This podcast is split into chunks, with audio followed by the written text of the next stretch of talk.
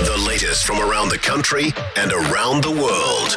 Early edition with Kate Hawkesby on News Talk ZB. Thanks to digitalboost.co.nz. Free training and support to boost your business. It is Monday morning. You're with Early Edition on News Talk ZB. Elliot Smith with us now from ZB Sport. Morning, Elliot. Morning, Kate. Successful weekend for our Paralympians. We got two gold medals. What were the highlights for you? Oh, look, it has to be uh, Lisa Adams. That was so special on Saturday night, seeing her. I know there was a few issues with the TV coverage, but uh, seeing the footage of her um, celebrating uh, with her sister and her coach, Valerie Adams, and uh, reflecting on, on what a moment that was, um, that just stood out for me. It's been an incredible journey uh, for her and um, and her family, and um, to throw a Paralympic record in the process and the shot put, I thought was uh, absolutely outstanding. Uh, the swim of the night before was it was wonderful as well. I'm really enjoying these Paralympic games. There's been so many different storylines through it, but yeah, Lisa Adams the standout for the opening uh, few days for me, and uh, it all ramps up again today with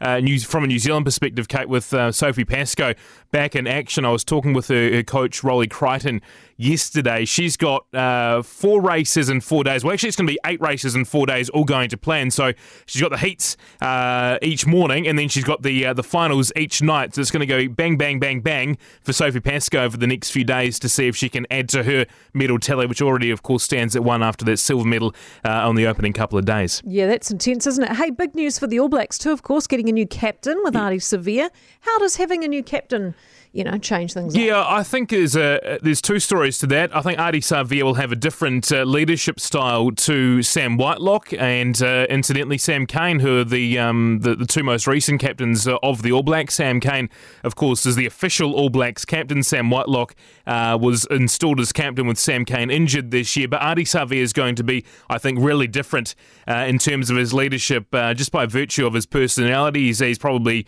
a bit more exuberant, a bit more outgoing, like um, you know, listening to the, the music and, and connecting uh, that way, whereas Sam Whitelock and Sam Cane are a, a, bit more reserved. And I think that just allow him to connect a bit differently with some of those players, especially the Pacific Island players uh, in the team. He leads by example. Uh, I think uh, it's, a, it's a good move by uh, the All Blacks. He's got Beauden Barrett and Brodie Retallick as his, uh, his vice captains for the series as well. So I think it's a really good move. What the All Blacks do have to contend with, of course, is that lack of leadership they do have with Sam Whitelock staying at home Aaron Smith staying behind as well. Uh, Richie Mo'unga um, is still relatively new in terms of experience in this team, but he plays in a leadership sort of position, playing first five. But I think Ardie Savea, just that different personality. We're at the All Blacks uh, media conference a couple of weeks ago after that win over um, Australia, and we're, we're, talking with Ian Foster, and then who comes through singing Atomic Kitten in the back of the um, the, the media conference. But Ardie Savea, he's just a different personality. I'm looking forward to seeing how he leads this team. I love it. Elliot, thank you. Elliot Smith, ZB Sport.